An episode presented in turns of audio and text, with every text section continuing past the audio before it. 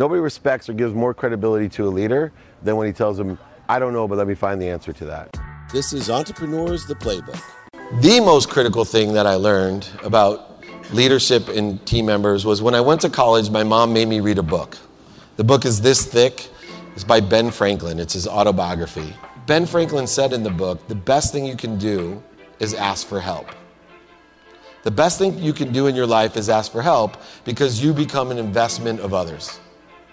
Now, I created what I call the reverse Ben Franklin effect that says not only should we ask for help, we should always offer our help. Right? We ship the paradigm of value by offering our help. The most amazing thing to me is that I bought this golf course when I retired.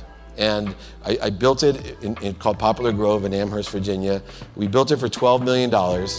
In 2006, great market. It went up to about $120 million. We were building a convention center, 2,000 acres of homes.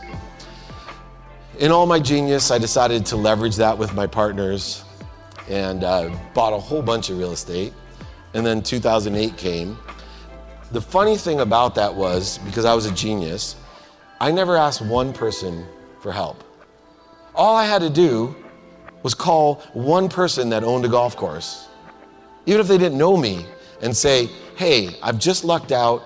I have this huge investment, it's gone way up. Should I leverage this at 120% LTV and buy a whole bunch of commercial property and real estate? Sounds so obvious now, doesn't it? Many lawsuits later, all I had to do was ask one person for help. But my ego, because of my past successes, which aren't successes or failures to me, they're just successive events, wouldn't allow me to ask for help. You need to know three words as a leader I don't know. Remember, as leader, we're intelligent followers and we're humble, ignorant. Nobody respects or gives more credibility to a leader than when he tells them, I don't know, but let me find the answer to that. Where you lose credibility as leader, where you pretend to know and the person knows more than you, or they go do due diligence and realize that you're full of shit. And now all the hard work and everything that you did to gain the credibility of being the leader of the company is diminished at its maximum capacity because you've lied, oversold, back end sold, cheated, or made up something. I don't know. That's all. The first thing you need to do is to create something. It starts with a seed.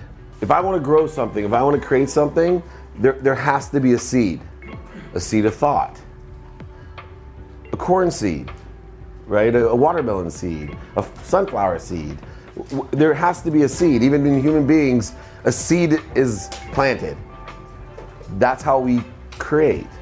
Whether we're like Corey and I, people who manage a ton of younger people that go, hold on, I'm just planting a seed I don't expect to harvest today. I have to have patience. I have to have perspective. I have to stay positive, right? Because I want to plant the right seeds. Because what I see people doing, whether it's the young people not knowing they're planting seeds for their future, or old people who are planting seeds for other people's future and their own, they're planting the wrong seeds. They're voting for the wrong things and then keep on voting for the wrong seeds. They keep planting corn and they're wondering why they want watermelon, but they keep getting corn.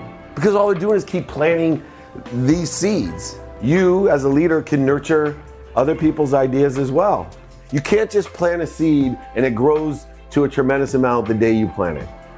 So many people, especially young people, think that's it, I'm an overnight success.